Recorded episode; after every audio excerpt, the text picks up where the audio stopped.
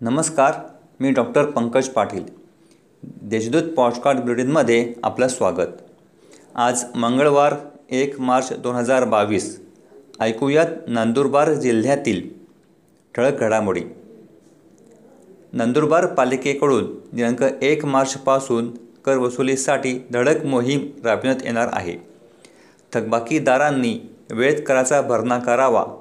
कर वसुलीच्या कामात दिरंगाई करणाऱ्या पालिकेचे अधिकारी व कर्मचाऱ्यांचे वेतनवाढ रोखण्यात येईल असा इशारा माजी आमदार चंद्रकांत रघुवंशी यांनी दिला. गेल्या दोन वर्षापासून कोरोना महामारीमुळे नंदुरबार शहरातील जनता आर्थिक संकटाचा सामना करीत आहे.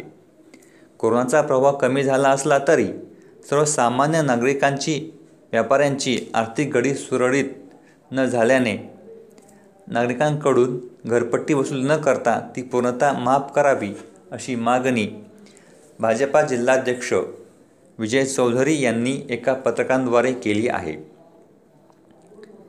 नवापूर तालुका काँग्रेस भवन येथे संजय गांधी निराधार योजनेचे अनुदान मंजुरीचे आदेश नवापूर तालुक्याचे आमदार शिरीष कुमार नाईक यांच्या हस्ते लाभार्थ्यांना वाटप करण्यात आले. नवापूर येथील सरदार चौकमध्ये राहणारा कशिश जिग्नेश शहा हा सुखरूप घरी परतला आहे. कशिश हा एम बी बी एस सीच्या शिक्षणासाठी युक्रेन येथे गेला होता.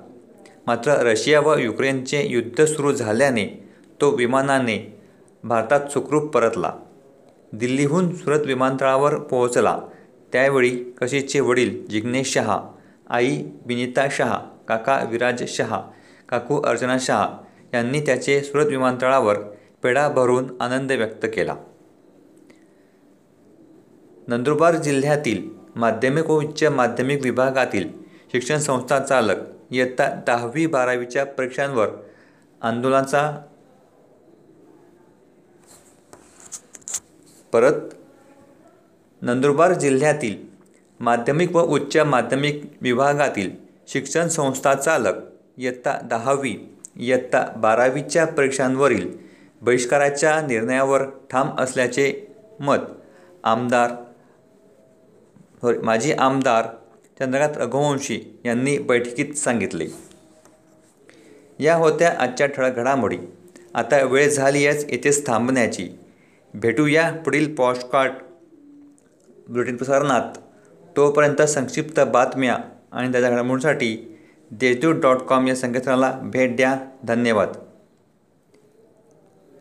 नंदुरबार जिल्ह्यातील माध्यमिक व उच्च माध्यमिक विभागातील शिक्षण संस्था चालक इयत्ता दहावी इयत्ता बारावीच्या परीक्षांवरील बहिष्काराच्या निर्णयावर ठाम असल्याचे माजी आमदार चंद्रकांत रघुवंशी यांनी बैठकीत सांगितले.